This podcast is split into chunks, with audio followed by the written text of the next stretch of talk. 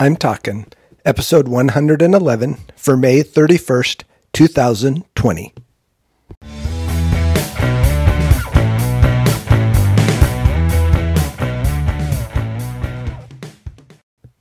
This is Joel from the I'm Talking Microcast, where I share my thoughts on a topic that has piqued my interest this past week. This week, we're talking and. Yep, you heard me correctly. We're talking about the word and.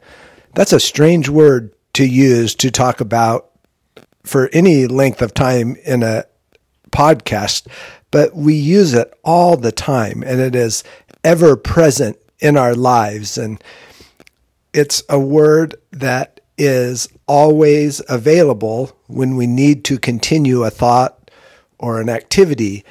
And it just really indicates how busy we are, this and that and this and more and more. My granddaughter says, when she asks you to tell her about your day, and she goes, and more, and more, and more. So it is a word that is just always there and always keeping us busy. However, as humans, we learn ways around this busyness and we try to fool ourselves by using commas in a list or by making bullet lists. And what we don't realize is all we've done is replace the word and with a comma. You could put the word and in there. It just makes your sentence really long. For the bullet lists of things we have to do, every bullet point, every checkbox, every circle, every dot is the word and. It is ever present. I'm not saying that the word and is bad. I'm just saying that we use it a lot. It's something that we need to think about.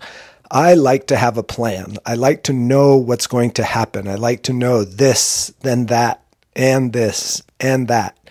And so when my wife and I leave the house and she goes, we're just going to run to the store and then we're going to do this. And I always say, okay, and what else? Because she always has an and when we're on the way. And I like my plan to try to be complete. I don't want to put an and on the end of a plan that I think is complete and good enough. But in the end of the day, when we are looking back on our lives, the use of the word and may be just about enough to drive you crazy. There is never an end.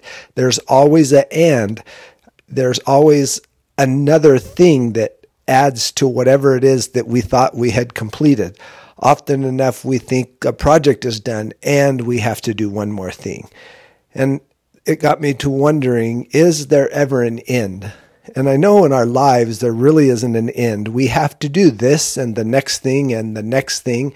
And that's going to happen. But is there something that can be measured in its completeness, completeness without the use of the word and?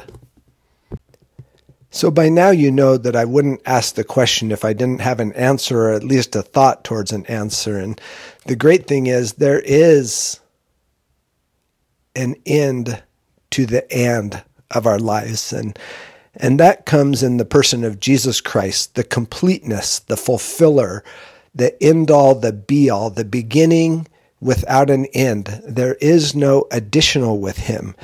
People want there to be. It's like, well, I have Jesus and I do that. No, no. All you need is Jesus. And well, you tell me that Jesus saves, and then I do what? No, no, Jesus saves. Okay, so all I have to do is believe, and then I do, nope, nope. All you have to do is believe. Jesus has completed, fulfilled, and in his life, there is no and. It is done, it is finished, it is complete. And that is why I believe in him as my Savior. Until next week, this is Joel from the I'm Talking Microcast.